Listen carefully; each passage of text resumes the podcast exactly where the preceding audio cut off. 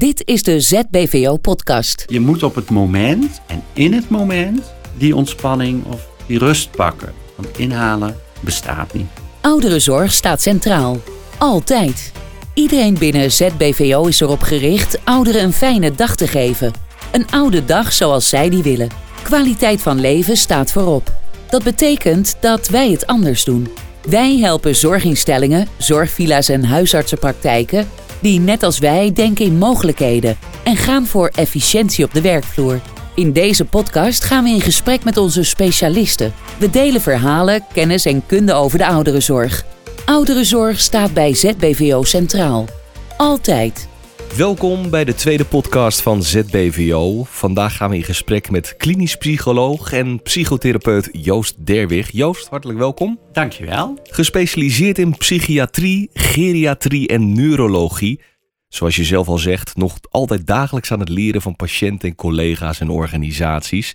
We gaan met jou in gesprek over ontspannen voor zorgmedewerkers tijdens de coronacrisis, want dat is uh, ja, hard nodig. Dat zien we en dat horen we rondom ons heen. De zorg heeft een enorme hectische periode achter de rug en deze periode is nog steeds niet voorbij. We zien dat in Nederland, maar ook in vele andere landen, de maatregelen rondom de reizen worden bijvoorbeeld weer aangescherpt. Kortom, het piept en het kraakt zoals ze in de Haagse politiek zeggen. Hoe ervaar je zelf de coronacrisis? Um, nou, uh, het mooie is dat uh, je bijna niet meer van coronacrisis kan spreken, want het wordt eigenlijk bijna gewoon. En dat is een heel wonderlijk iets. Toen we vorig jaar overvallen werden, was het een crisis. En iedereen wilde hetzelfde. En inmiddels moeten we de crisis weer ja, in ons gewone werk zetten. Uh, het verschuift. Eerst waren de ziekenhuizen het. De verpleeghuizen hadden het zwaar. Toen werden de scholen het. Nu is de horeca, de jeugd. Dus het is een crisis waar we eigenlijk alweer bijna aan moeten wennen. En dat maakt het ook zo lastig om te ontspannen. Stress is iets waar we voor gebouwd zijn, maar dat is meestal kortdurende stress. En langdurende stress, dat is iets wat ons de nek kan kosten. Behalve als het weer afwisselen met ontspannen. Dus terug naar normaal zou fijn zijn, maar wel een nieuwe versie van het normaal. En zo zit ik er eigenlijk een beetje in. We hebben één crisis gehad of één episode waarin we echt overvallen werden. In de tweede golf combineerden we de zorg voor de COVID-patiënten met gewone zorg. En de maatschappij was het ook wel een beetje beu. Wat voor effect heeft de coronacrisis op zorgmedewerkers? Nou, het uh, mooie is dat zorgmedewerkers natuurlijk gewoon mensen zijn. Dus wij hebben en last van alles waar alle mensen last van hebben. Maar tegelijkertijd moesten wij ook uh, in de frontlinie, zoals het steeds genoemd werd. En in die eerste golf, uh, of in die eerste periode, werden er toen ook veel militaire technieken gebruikt. Uh, er werden buddy-systemen opgericht. Wij moesten zorgen dat we onbeschermd of beschermd toch onze taken uitvoerden. En dat was echt wel wat anders. En zorgmedewerkers zijn plichtsgetrouw, het zijn professionals. Ze werken altijd voor de ander. En daarmee kunnen ze zichzelf wel eens vergeten. Dus ik denk dat die crisis voor ons allemaal, en omdat we mens zijn, is het altijd van invloed. Maar de zorgmedewerkers hebben het misschien wel extra zwaar gehad. En daardoor zie je ook in ziekenhuizen, maar eigenlijk in alle sectoren, het ziekteverzuim erg hoog worden. Dat waar we normaal gesproken nog even een tandje erbij zetten en weer herstellen, zetten we er nou een tandje bij en vielen om. Gelukkig niet allemaal en gelukkig herstellen de meesten ook wel weer, maar het heeft ons wel veel gekost. Meer stress, meer druk en dus ook een hoger percentage ziekmeldingen. Wat betekent dit in de praktijk? Nou, het lastige is dat er een beroep gedaan wordt op al die positieve uh, eigenschappen waarom we goede zorgmedewerkers zijn. We zijn namelijk plichtsgetrouw, zoals ik al zei. We hebben een groot hart voor de zaak en voor de patiënt. En als er dan een collega uitvalt, ja, dan vangen we het wel op. Uh, personeelstekort door ziekte betekent een extra last voor de andere personeelsleden. Want er zijn niet ineens tien poppetjes bij. Het lastige daarvan is dat je, zowel als je zelf ziek bent of moe raakt, denkt: ik moet zo snel mogelijk weer terug, want ik wil mijn collega's niet tot last zijn. En toch zit daar ook de oplossing: je doet het samen. Iedereen in zorgorganisaties, maar ook in de rest van Nederland, heeft hard gewerkt om met beperkte middelen, met soms gezondheidsverlies, toch iets voor elkaar te krijgen. En die gezamenlijkheid, los van dat daar dus een valkuil ligt, ik moet snel herstellen, want anders belast ik de ander, zit daar ook de oplossing. We doen het samen. En daar waar ik een tandje extra kan, moet ik dat ook aanbieden. Jongens, ik ben net even uitgerust of ik heb geen kinderen, laat mij die dienst draaien. Want jij zit met kinderen thuis die ook. Dus zo denk ik dat deze crisis, en dat is meestal in crisismomenten, er ook weer een gevoel van saamhorigheid komt. Maar daarvoor moet je als organisatie ook faciliteren. Daarvoor moet je als familieleden ook ruimte bieden aan de zorgverlening, dat het iets minder is dan je misschien gewend bent. En dat kan niet te lang duren. Dus die lange termijn is daar denk ik wel heel lastig voor. Hoe kunnen mensen persoonlijk evenwicht terugvinden en zorgen dat ze geen last hebben van managers disease? Hoe voorkom je nou zoiets en hoe hou je gewoon je hoofd koel? Nou, dat is een hele mooie vraag. En als ik het antwoord had, eh, als er al een antwoord was, dan uh, zat ik uh, waarschijnlijk niet hier, hoewel ik mijn werk heel leuk vind. Maar er is nooit één antwoord. Het voorkomen van managers disease of van overbelasting of van fysieke klachten vanwege verantwoordelijkheid en stress is eigenlijk alleen maar door uh, niet de balans vinden, maar door voortdurend balanceren. Het is een proces. Een evenwicht, psychisch evenwicht, maar ook fysiek evenwicht gaat over de uitdagingen waar je voor staat en het gevoel dat je competent bent om die aan te gaan. Dus het is een voortdurend balanceren. Um, het terugvinden van dat evenwicht betekent dat je meteen weer op zoek gaat naar een nieuw evenwicht. In de afgelopen periode is er veel te doen over veerkracht. We zijn onder druk komen te staan en we veren weer terug. Maar veerkracht is ook weer niet een eigenschap van mensen. Veerkracht is een proces. Als je onder druk komt te staan, moet je kijken, heb ik de tools om het aan te kunnen? En in de ene situatie zijn die anders dan in een andere situatie. Er zijn natuurlijk wel een aantal dingen en dat is eigenlijk begint bij vertrouwen. We kunnen wel tegen een stootje. En om terug te veren moet je daar eigenlijk weer op vertrouwen. Het, het mooie is dat vertrouwen natuurlijk weer allerlei aspecten heeft. Zelfvertrouwen begint bij jezelf en bij je eigen competenties. Maar je kan het nooit alleen. Dus je hebt ook vertrouwen nodig dat er weer uitzicht is. Toen de vaccinaties kwamen, toen was er ineens weer perspectief. Zo moet je ook kunnen vertrouwen op je omgeving, op de werksituatie. Dat er middelen vrijgemaakt worden voor herstel. Je moet ook vertrouwen op je collega, dat die er is als jij het even zwaar hebt. Dus vertrouwen heeft verschillende aspecten en gaat altijd over verder kijken dan het nu. Voor veel luisteraars staat de welverdiende vakantie voor de deur. Zou je vijf tips kunnen geven om tijdens deze vakantie te ontspannen? Ja, um, ik heb daar um, uh, natuurlijk wel tips voor. Alleen de belangrijkste is, kijk even terug naar hoe jij ontspant. Want ik kan allerlei leuke ontspannende dingen noemen, alleen die gelden voor mij. En het begint dus bij even stilstaan en terugkijken naar waar vind ik mijn ontspanning. En meestal zijn dat wel een aantal standaard dingen. En zeker als we bij vakantie kijken, dan is dat um, eigenlijk een periode waarin je de vaste patronen loslaat. En soms is dat doodeng, want je weet niet wat er komt. En juist daarom is ook tip 1, kijk even terug naar waar jij van kon, dan wel kan, genieten. Pak dingen die vanzelfsprekend waren, die bij ontspanning hoorden en kijk of die kunnen.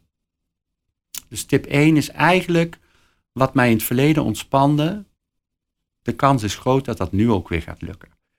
Deze podcast gaat over ontspannen tijdens de coronacrisis. Hoe ga je zelf ontspannen in deze bijzondere periode? Uh, het mooie is dat voor mij vakantie uh, uh, doorbreken van patronen is. En ik heb een zittend beroep en ik zit bijna altijd binnen.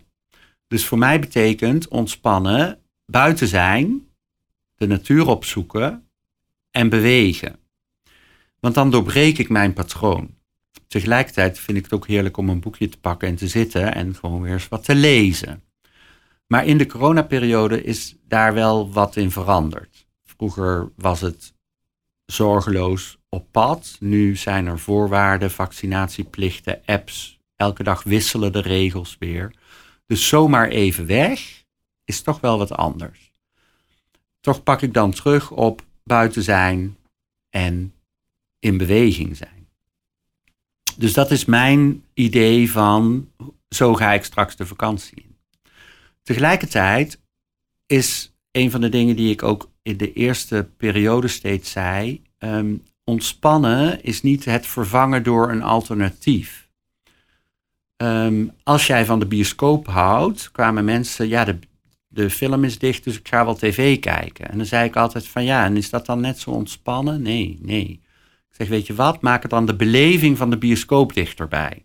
Doe de gordijnen maar dicht, doe het licht uit en pak er popcorn bij. Of alleen de geur van popcorn. Dus je gaat niet naar de activiteit alleen kijken, maar ook naar de beleving. En dat is eigenlijk tip 2 voor ontspannen. Voor mij is het naar buiten en de natuur in, of in ieder geval in beweging zijn, want dat is het doorbreken van mijn patroon. Maar om die beleving te krijgen, moet ik misschien niet denken aan een berg waar ik ga wandelen, maar gewoon een rondje in de straat. Maar ja, dan moet ik me wel voorstellen dat ik niet weer kijk naar die ergernissen van die buren die er troep nooit opruimen, maar ik ga gewoon eens naar de lucht kijken. Want in Nederland is de lucht hetzelfde als in Zwitserland. Dus ga op zoek naar de beleving en niet alleen naar de activiteit. Wat verder, uh, als we het hebben over stressmanagement, heel belangrijk is, is dat um, uh, onverwachte situaties zich altijd voordoen. En daar kan je je niet op voorbereiden. Dus als we willen ontspannen na een stressvolle periode, moeten we voorspelbaarheid inbrengen. En dat is heel lastig. Zeker als je op vakantie bent. Um, dan gebeuren er altijd dingen die je niet verwacht had. Nou, zorg dus dat je eigenlijk ook een aantal vaste patronen vasthoudt. Of dat je zorgt dat die voorspelbaarheid wel zo hoog mogelijk is. Want daar zit het stukje van ontspannen. Hé, hey, mijn plannetje van de dag komt uit. In plaats van, ik was de hele dag weer allerlei dingen aan doen die ik niet gepland had. Want dat geeft vaak stress. Dus hoewel de vakantiepatronen loslaten is, zorg als je gestrest op pad gaat, dat je ook een soort vaste structuur houdt. Vaste momenten in de dag. Die mogen allemaal wat verschuiven. Je hoeft niet om acht uur op je werk te zijn.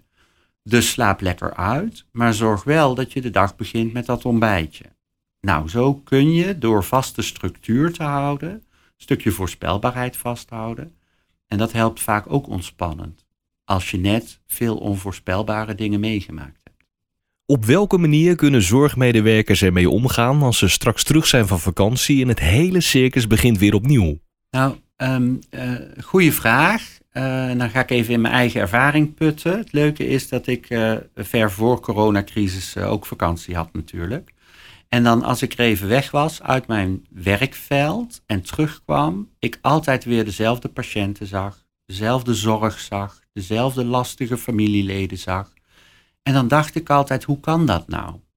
Ik ben drie weken weg en hier gaat alles door. Nu schets je met de vraag, ja, straks moet ik weer. En dat is al die berg waar we in zitten. En tegelijkertijd was dat dus in het verleden ook. Jij stapt even uit een situatie, je komt terug en eigenlijk zijn de vragen precies hetzelfde. Nou, hoe kun je dan toch loskomen en hoe kun je met hernieuwde energie straks die vraag weer aan, door eigenlijk terug te gaan naar jouw eigen aandeel. Een van de belangrijkste problemen van de uh, managers disease of van het stuk waarin wij ons oververantwoordelijk voelen, en daardoor stress ervaren en fysieke klachten krijgen, is dat wij ons aandeel heel groot maken. Als we afstand hebben, dan niet. Het gaat gewoon door. Zien we dan na twee weken. En dan denken we, nou moeten wij weer. Maar het kan heel ontnuchterend werken om te denken, oh ja, zonder mij ging het ook.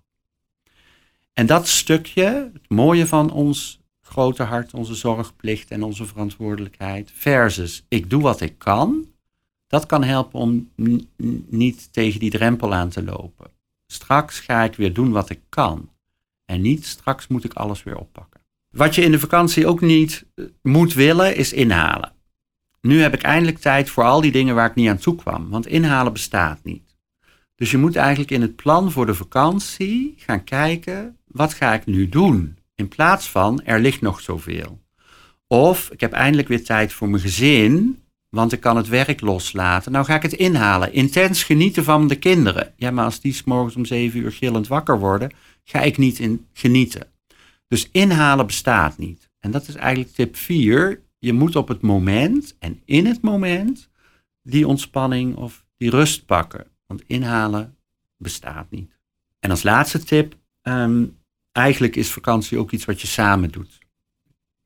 Je gaat eigenlijk weer uit een situatie waarin je samen aan het werk was, naar een situatie waarin je samen vakantie viert. Ook als je alleenstaand bent, kom je op plekken waar andere mensen ook vakantie hebben. Je wordt uh, op de camping door de buren ook weer betrokken bij het samen zijn. En wat juist voor zorgverleners ook heel belangrijk is, om soms even alleen te zijn. Er wordt een voortdurend appel gedaan, uh, maar zorg ook goed voor jezelf door je soms even af te zonderen. Want op het werk kan dat vaak niet, moet je weer door. En misschien is het wel handig om in de vakantie, ook al is het soms lastig, even te zeggen: jongens, ik doe iets voor mezelf. Dus ook al zijn we samen, zorg wel goed voor jezelf. En dat zou mijn laatste tip zijn. Joost, hartelijk dank. Ik vond het erg leuk om te doen en uh, ik wens jullie allemaal een uh, fijne vakantie. We hopen dat de luisteraars geïnspireerd zijn door dit gesprek en handvatten hebben gekregen om optimaal te kunnen ontspannen tijdens hun welverdiende vakantie. Like onze social media pagina's of volg vanaf nu onze podcast. Abonneren is helemaal gratis en je blijft automatisch op de hoogte. We wensen iedereen een hele fijne vakantieperiode toe.